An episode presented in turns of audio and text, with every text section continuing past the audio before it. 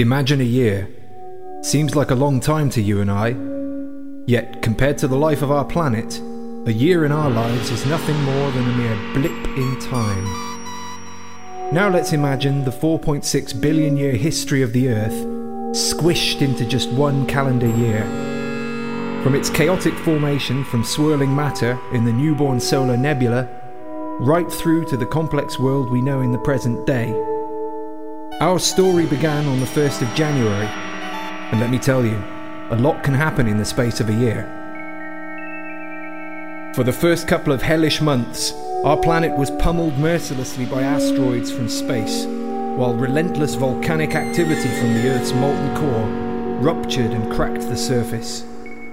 Certainly no ideal home for life, yet somehow, in the volatile mixture of electrically charged gases and vapours, the building blocks of protein molecules were formed amongst this maelstrom. During this period, the spark of life had been kindled in the oceans of our infant planet.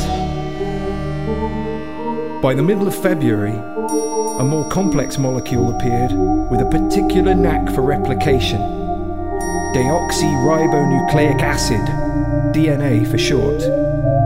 Stuck together, several DNA molecules contained enough information to produce chemical compounds that could react, interact, and adapt. Two, three, four, five, six, seven, eight.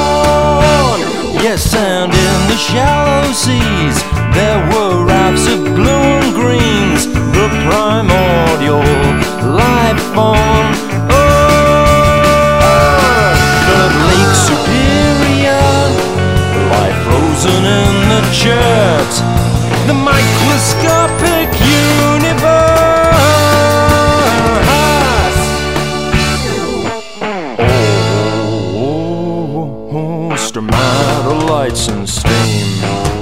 Ah, ah, ah, rafts of blue and greens. Ah, ah, ah, ah, surround volcanic springs.